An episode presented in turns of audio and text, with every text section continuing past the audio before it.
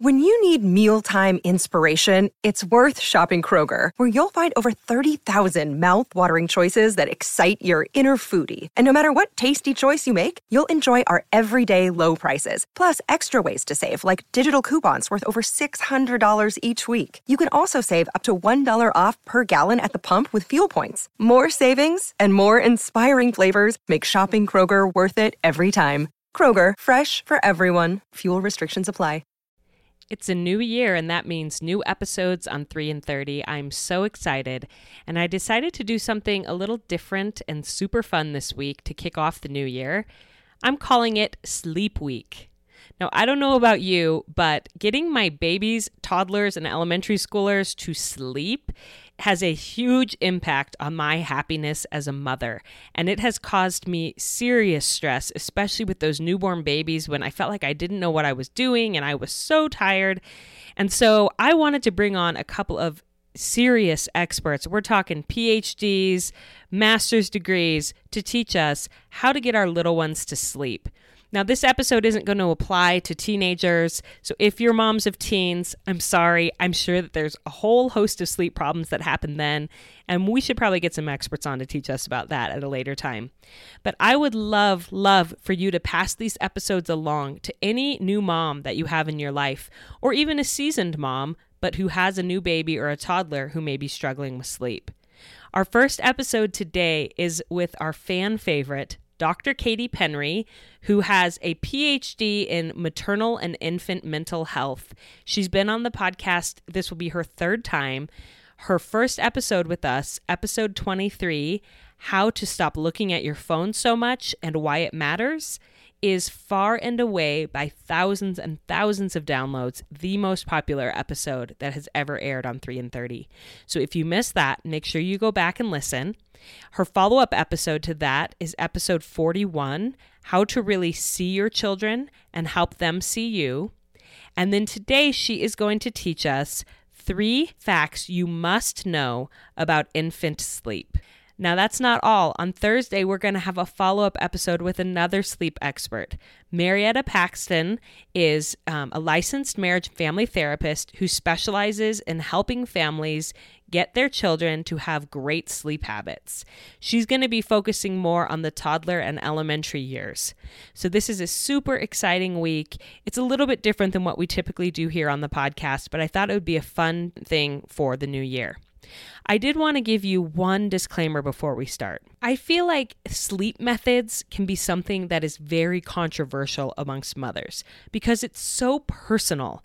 How we want our babies to sleep, where we want them to sleep, how we want to bond and attach with them in those cuddly, sleepy times moms get really fired up about their preferred method of sleep training or not sleep training.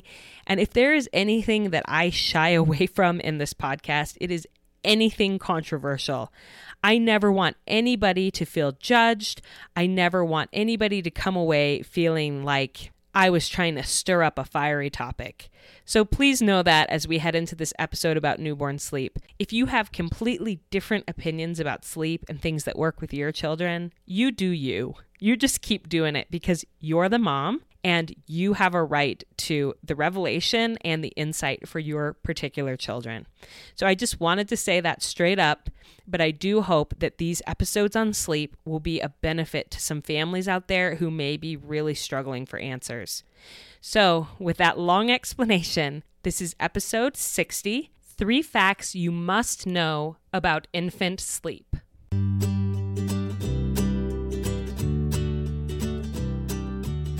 Welcome to 3 and 30, a podcast for moms who want to create more meaning in motherhood. Each 30 minute episode will feature three doable takeaways for you to try at home with your family this week. I'm your host, Rachel Nielsen. Thank you so much for being here. I'm back today with Dr. Katie Penry, who is a specialist in infant and maternal mental health she has a PhD in clinical psychology. She has done tons of extra training, specifically focusing on infants ages zero to three years old at the Brazelton Institute. And she is a wealth of information about the needs of infants. So I asked her to come on to do a special episode today about infant sleep because that is something that I know a lot of moms have a lot of stress over trying to get their babies to sleep. So, Dr. Katie Penry, thanks for joining us again for another episode on 3 and 30. I'm so excited to be here and I'm so excited to be talking about infant sleep. I know that people are craving it. Hmm, I love that. And you have put together a PDF that is it 25 um, tips sleep to tips. yeah. sleep tips. And mm-hmm. we will link to that in the show notes. I know a lot of parents will want to read all 25. Today, we're just going to focus on three major takeaways for infant sleep. And we're kind of going to do the episode a little differently today, where I'm going to give the takeaway, and Dr. Penry, who's the expert, is going to weigh in and tell me whether or not I'm correct and give a little bit of the research and background on on why it's true or not true. So, kind of a fun, different episode. So, th- this all stems from the fact that when my son Noah was a newborn, he was extremely colicky. He didn't nap well during the day. And then I really needed him to sleep at night because he was so fussy during the day that if I was going to be calm and patient and be with this crying baby all day long, I needed to get some sleep at night. So I was very anxious to, you know, get him sleeping through the night as quickly as I could and to, to do everything right in fact i was over anxious i'm sure. I so i read every sleep book i could get my hands on. I kept the little sleep logs and tried to track patterns. And in the end there's some major takeaways that i took from the various books that i read. And now like my sisters and my friends will call me and say tell me their situation and say okay what would you do since you've read all these sleep books uh-huh. so, so that's a little background. And I think the two books that were the most helpful for me were Healthy Sleep Habits, Happy Child. Is oh, that so one? That, good. So good. Yeah. Mm-hmm. Okay, I'm glad mm-hmm. that's has the expert stamp of approval. And then the other one was Happiest Baby on the Block by oh, Harvey Karp. So, oh, unstoppably awesome. Those two books right there are probably two of my favorites. They're by pediatricians that just have a lot of great experience and who have worked in academic hospitals doing research. So it's like they not only have this practical hands on experience with real babies and real parents, they actually have conducted research to back up what they're saying. So I am for like hands down both of those books. The other book that I really love, and I know that this one is kind of not so instructional, it's definitely not one that you're going to go to if you're in the middle of a ton of sleep problems, but Bringing Up Bebe by mm. Pamela Druckerman, which is actually just it's a memoir and of course I'm such a sucker for memoir. It's my favorite genre next to picture books. But you know, she has this really awesome take on just the ease of being with a baby. And there's something about her style of writing that I think is really mm, relaxing for new mm. mothers. Just to say, because she introduces the idea of a whole other culture that, you know, not every culture raises babies or helps them sleep in the same way, which kind of loosens up this construct we have that our culture, our way is the only way.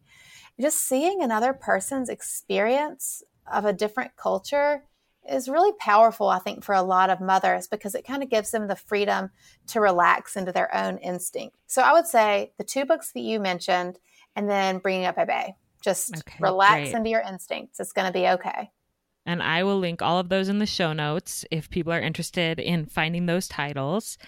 And I did also want to mention The Happiest Baby on the Block has a DVD version that is 30 minutes and i oh, wow. recommend that more often to stressed new moms than the book because mm-hmm. it's so much easier to watch a 30 minute dvd than to read a whole sleep book plus it's something you can watch with your spouse which i think is huge with your partner um, mm-hmm. and it mm-hmm. shows dr it's dr Karp, right harvey Karp. Yes, that's um, right. And it shows him doing the different techniques of the swaddle and the shushing of the babies, and mm-hmm. he it shows him it talking about all of the major um, components of his book. I feel like it's basically like the awesome Cliff Notes review of his book. So I I'll link the DVD as well for people who would be interested in getting that. Right, because that book is actually he calls them the five S's of soothing. It's actually how to eh, initiate your child's soothing reflex so they can calm themselves, sleep well, and be relaxed. He also talks a lot about infant reflexes and how you can work against those so the child can be more successful at self soothing. And the thing that you're saying about the DVD, and then you, that you're including the partner, empowering your partner to be able to soothe your baby is game changing. Oh, absolutely. Yes. And I will say that um, my first son, Noah's adopted, and my husband and I watched the DVD while we were waiting. Like we were in Utah waiting for Noah to be born, and we watched the DVD, and then Noah was born, and he was like screaming one night in the hospital, and Noah's birth parents called to us. We were staying in the room next door, and she called me in the middle of the night, and she's like, "Can you come help me with this baby?" and I went over there and I and I swaddled him up and I did the five S's and she was like you oh. are a miracle worker. How did you know how to do that? Oh. And I was like, "Thank you, Dr. Karp." Like because I'd watched that DVD, yes. I knew how to help him. Yes. And it was just like this great moment of all of us feel like I felt prepared to help him and it actually worked in that not it doesn't it's not like it always works in every situation like a miracle but it did in that situation and it was awesome. So you felt really empowered. grateful. yes. i love it. I love it. You felt you were able to feel powerful intuitive skillful and then you were able to comfort his birth mother like this yes. is going to be okay. Yeah forget about it. I love it. Great story. Yeah it was. It was awesome.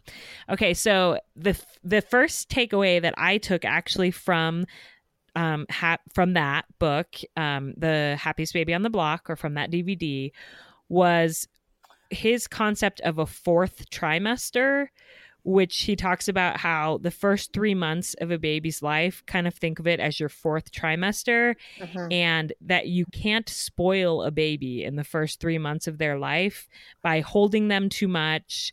Um, or letting them sleep or it's like just relax and enjoy your baby and let them sleep mm-hmm. when they want to sleep and mm-hmm. comfort them and don't worry about spoiling them in that first 3 months the fourth trimester what would you add to that or what's the science behind that well uh, just biologically speaking human babies are born very early uh, because of the size of the human brain and the human head and so really we're just talking about creative, the design of the human.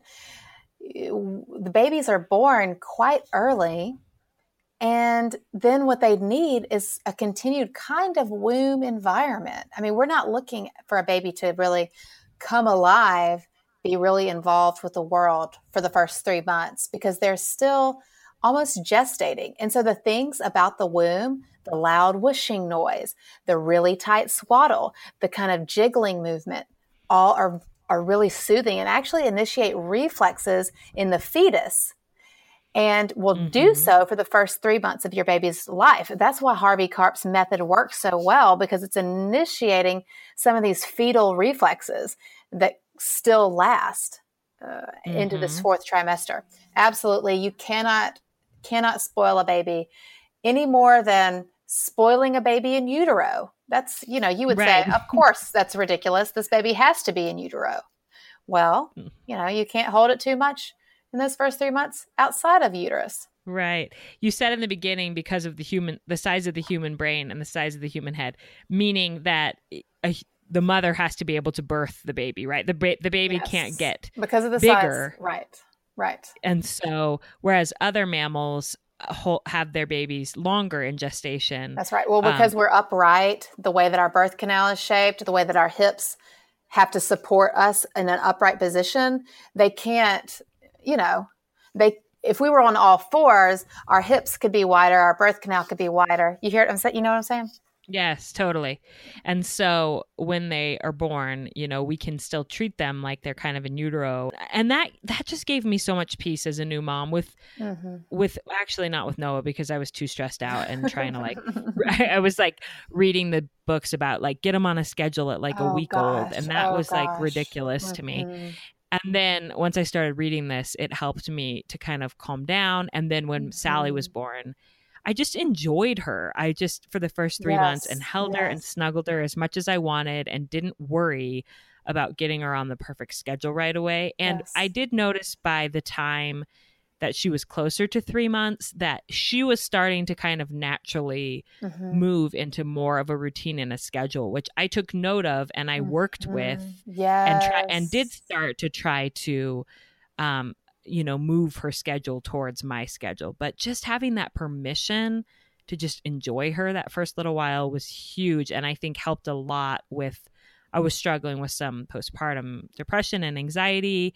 Um, and it just helped that I wasn't also stressing about trying to get my baby on a schedule. Yes. I just could just hold her and bond with her and snuggle with I her. I love it. The fourth, tri- the idea of the fourth trimester gave you permission to enjoy her and you noticed that she got on her own schedule over time. You didn't have to worry about it.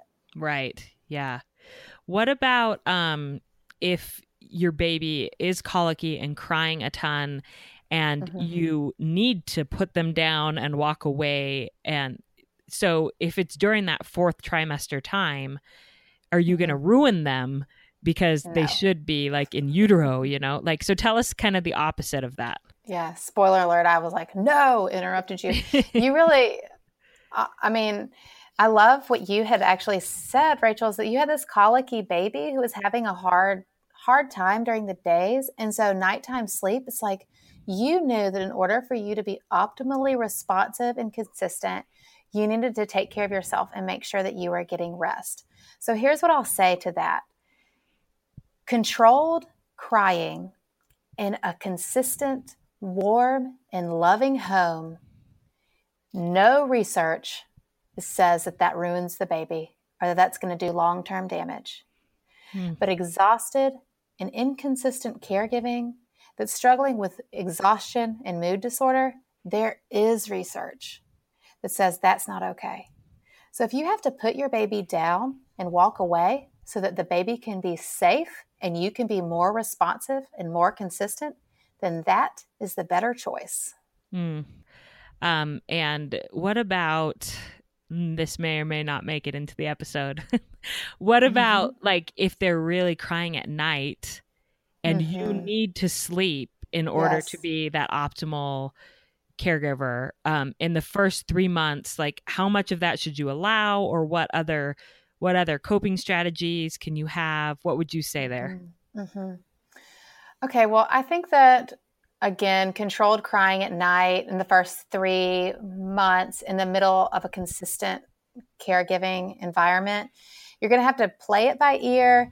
Typically, you don't want your kids, your babies, to be crying for very long periods of time. Definitely never over 45 minutes, probably. But sometimes sometimes it has to happen. And so here's really what I'm going to say. And I think that you should put this in the podcast because I want to give women out there permission to hire an expert to supervise them with their baby. And I know that that sounds like supervising, that sounds gross. But I also I had a baby with a, a, a protein allergy. He was in a lot of pain every time that he was uh, supine, every time that he was on his back. And uh, and it took us a while to figure out the source of the pain okay? Because it wasn't like mm. a reflux it was an actual gestational pain caused by protein allergy. And so i hired somebody to actually get professional eyes on the situation. How long can i let this baby cry? And they were asking me stuff like well how many calories is he getting during the day? How much does he weigh? These kind of things. So it's, it's it was almost like an individualized answer to that question. Mm. How long is okay? And they were watching me, they were watching him. I just I, and I know that not every mother can do that, but honestly, I am such an advocate for seeking professional help whenever you're having extreme sleep problems. Like if you're not sleeping at all, um, empower. If you if you absolutely can't, then I'm going to say you need to be empowering your spouse, pumping as best you can to give him a feed so that at least you can piece together sometime. Mm. Um, you know, going in for a pact, like, okay, well, we're just only at most I'm only going to get four hours of sleep at night because you're going to take one waking and I'm going to take the other. And so we're just going to, we're just going to power through this.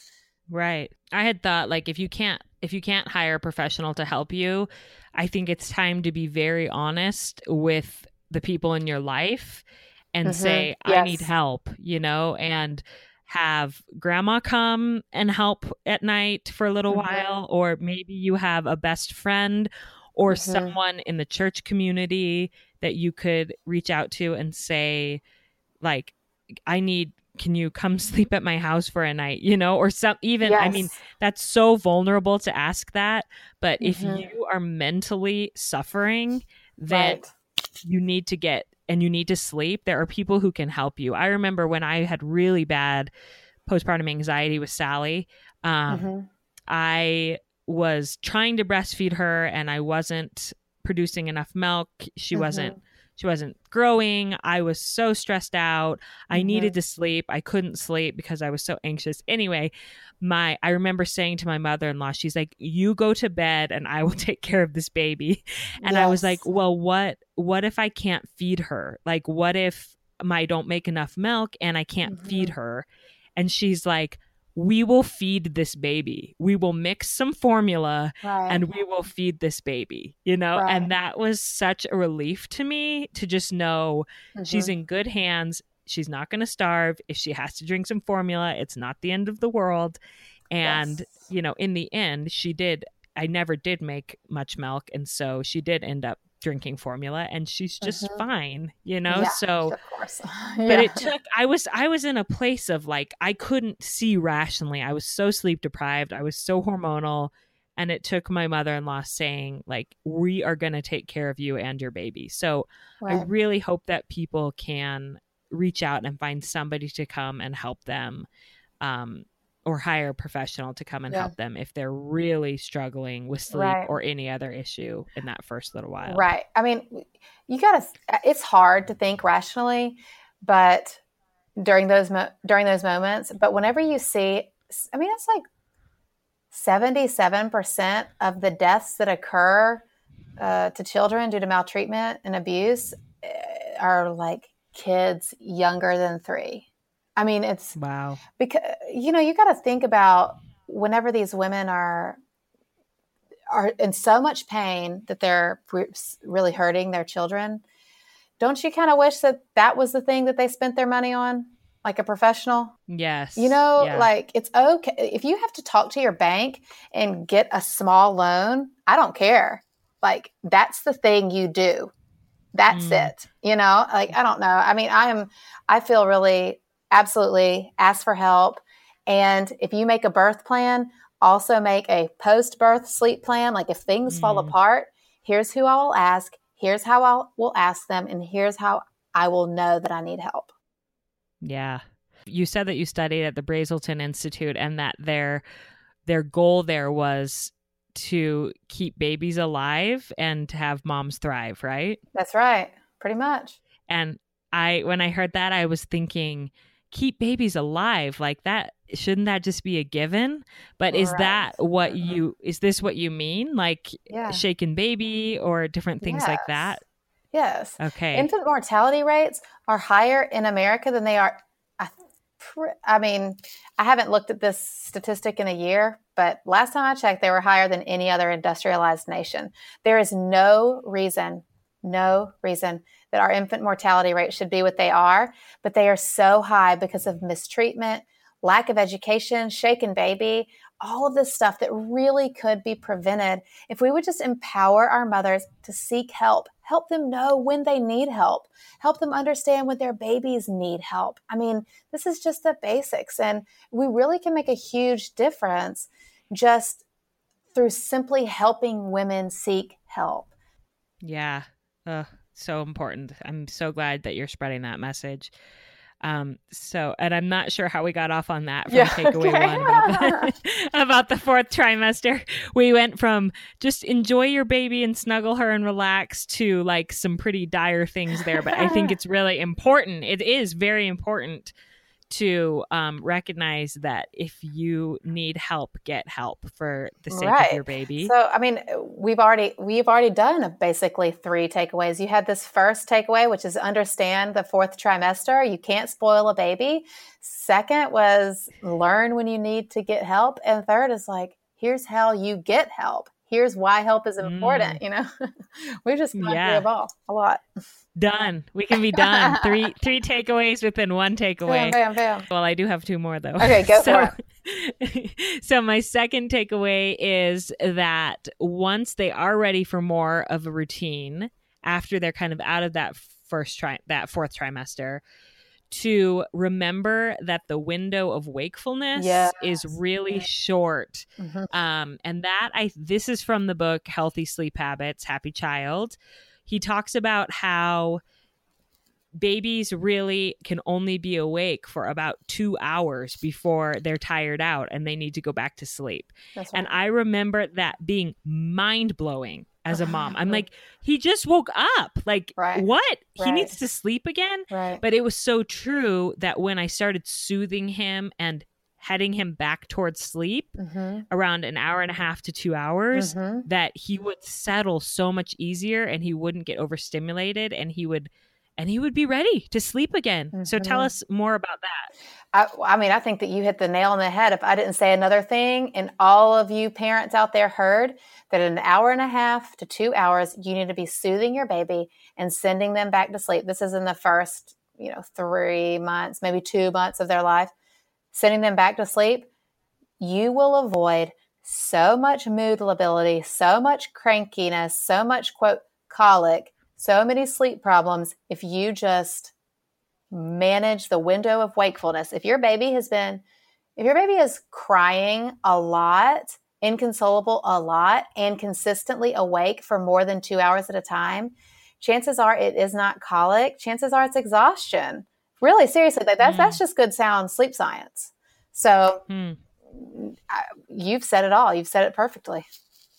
Okay. And if you need to know how to soothe them back to sleep, um, I think you can refer back to the Karp. the 5 the Mhm. four the four The by Uh-huh. by Harvey Karp about how to soothe a baby, and then also in Happy Sleep Habits, Healthy Child. Or wait, was it the other way around? Healthy Sleep Habits, Happy Child. Yeah, there you go. um, he talks about like the importance of having a little routine with them where they kind of start to recognize these Mhm. are this is what we do before we sleep Mhm. and i think that that can be really helpful as well so that's all in that in that book and then my third takeaway and i think that this is huge because there's so much debate i feel like between whether to let your baby cry it out to learn how to sleep and and sleep train them or not to um and and moms can be really passionate and really heated on that and it seems like from what i've read and i wanted your opinion as this expert who has studied babies who has a doctorate in this it just seems like whatever you choose to do be consistent don't let them cry it out one night and then the next night go in there because then that's confusing them Mhm. and making it worse. whatever whatever progress they made the night before um, on sleep training is undone when you went in there. And so that was really for nothing the night before. And it's just back and forth and in and out. And so i just felt like choose your method and do it. Is that what you would say? I would say, yeah, I would say go for it. I mean, uh, always you want to be responsive to the needs of your baby. If they, and again, this is why I say it's okay, you know, encouraging people to seek consultation if they need it, if they're really in a in a bind, uh, because maybe the child does have need have some kind of special need or special accommodation that needs to be made. So you ultimately always want to be responsive, but once you decide on what needs to happen, yes, just be consistent. Be consistent. Mm. Uh, you know, children, babies who sleep train actually cry less than babies that don't. So, uh, but you know, maybe there are benefits of children that don't sleep train. So just kind of let go of the judgment and support one another's decisions so that all of us can just be consistent and have the persistence to really drive whatever we're doing home. And I did feel like so I did we did do cry it out with Noah. Um and it was three days and that's what i always tell moms yes. the first night they cry the longest the second night it's a little less the third night it's a little less and then it's over mm-hmm. at least that's been mm-hmm. my experience um I felt like I had to do that method with him because of what I said earlier about like yes. I, I desperately needed to be able to take care of him during the day. And exactly. I, so once he was old enough, I wasn't sleep training him at three months, right. you know, but once he was eating some solids, I think it was around six months that I did it with mm-hmm. him. And um and the second night I was like dying, but I just reminded myself if I go in there right now, then that's mean because yeah. that means that I let him cry last night for no reason. Right. right. You know? And so I'm like, I got to do this. And it worked wonders. And he became a great sleeper and a much happier mm-hmm. baby. And our relationship improved so much. That's important. I was just going to say, see what you just said. Our relationship improved, and he was he became a much happier baby, and he was sleeping better. Those benefits, you just can't argue with that. Yeah, and with whereas with my second with Sally, she was a much easier going, calm temperament baby during the day. And so I didn't mind getting up in the night as much because I didn't need to be so like on my game during the day. Mm-hmm. And so I didn't really have to let her cry it out. I just we sort sort of did a different sleep method with her. Mm-hmm. And um, she didn't sleep through as early. It was like probably 10 or 11 months before she slept all the way through the night but I was fine getting up with her once or twice a night to feed her. So I think it just depends right. on the baby, on the phase of life you're in, mm-hmm. but to just be consistent and to not one day be like, okay, we're we're doing this. We're I'm just gonna let him cry tonight, and then the next night go in there because I I just uh feel uh-uh. like that's so inconsistent. No, you need to gird your loins. You need to be fully if you're gonna if you're gonna do cry it out. Like, uh, I a lot of times honestly, this is the truth. A lot of times, people who do cry it out, their baby usually does not cry more than 15 or 30 minutes, but they will tell you the baby cried all night long for hours and hours and hours because there's just something. I mean, you know, your brain, of um, the maternal brain, is just neurologically wired for that noise to be super abrasive and terrifying. Um, so I always say, if you're gonna if you're gonna do sleep training, you need to get a stopwatch, and you need to actually time what is happening because uh, you'll be surprised at how little they actually cry. It's it's okay. Yeah, and is there? I mean, because I I've also heard people say like there's all this evidence that says like that they'll that they won't attach and if you let them cry it out that it's so bad for their brains yeah. and what do you what do you think as an expert in the field that there is not a single scrap of evidence to indicate that a baby that is allowed to do controlled crying in a loving, warm, and consistent environment will have any kind of long-term neurological damage. There's nothing there's nothing to indicate that. And if there is one or two studies, then it is a it's what we call a filing drawer fallacy. It's one study in the affirmative out of thousands that say no. I'm just absolutely pro mother, pro mother choice here as long as she is consistently creating a warm and loving and responsive environment. If she has to do some kind of controlled crying, or if she chooses not to, if she chooses to co sleep, it's her choice. Yeah. And that's something else I'm so glad you brought up.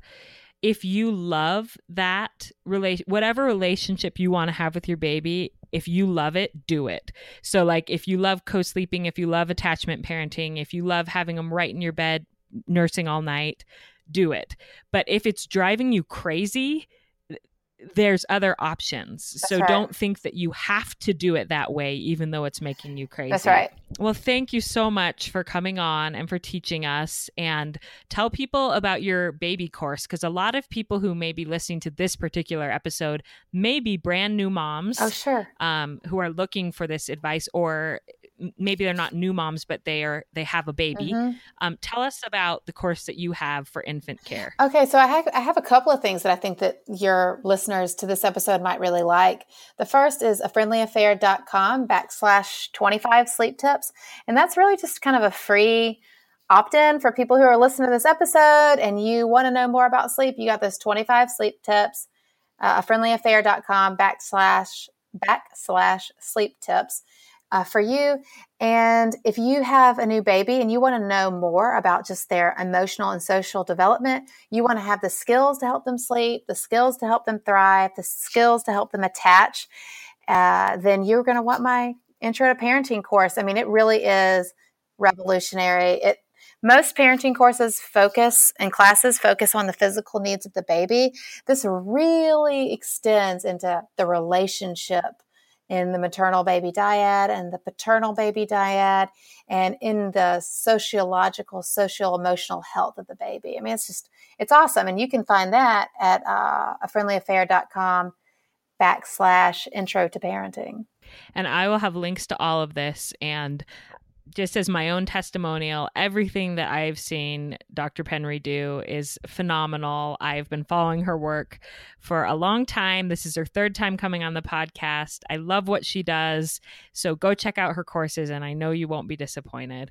Thank you so much for giving us so much of your time and your expertise, Dr. Penry. I love what you do, Rachel. Thank you for having me. So that's it for episode one of Sleep Week. And I hope that you enjoyed that information about the babies. And I also hope that you'll be back on Thursday for information about toddlers, preschoolers, and elementary schoolers, particularly how to combat those bedtime battles that they often bring to us with compassion and empathy, but also standing our ground. Now, to recap the three takeaways that Dr. Penry and I discussed, first, during the first three months of your baby's life, remember they're essentially in what's called a fourth trimester, and you can treat them that way. You can love on them, hold them, rock them, shush them as much as you would like without worrying about spoiling them. That said, if you are struggling with postpartum depression or your baby is colicky or for whatever reason you can't hold them constantly and you do have to let them cry sometimes, it is okay, as Dr. Penry reminded us. Takeaway number two is that the window of wakefulness is extremely short for infants. We're talking two hours between the time that they wake up to the time that they need to go back to sleep. Dr. Penry mentioned in that episode up to three months. I really found this to be true for my babies up to six months. And then, third, remember to just be consistent. No matter what method you believe in for sleep training or not, just stick with it instead of going back and forth out of frustration and exhaustion because that is confusing to a baby to not know what to expect. It's also exhausting for you. I also want to remind you that Dr. Penry really encourages moms to seek out a sleep expert if you're really feeling desperate. And we are actually going to have a sleep consultant who does this for a living on the podcast on Thursday. So I hope you will be back for that, and I hope you have a restful couple of days with your family.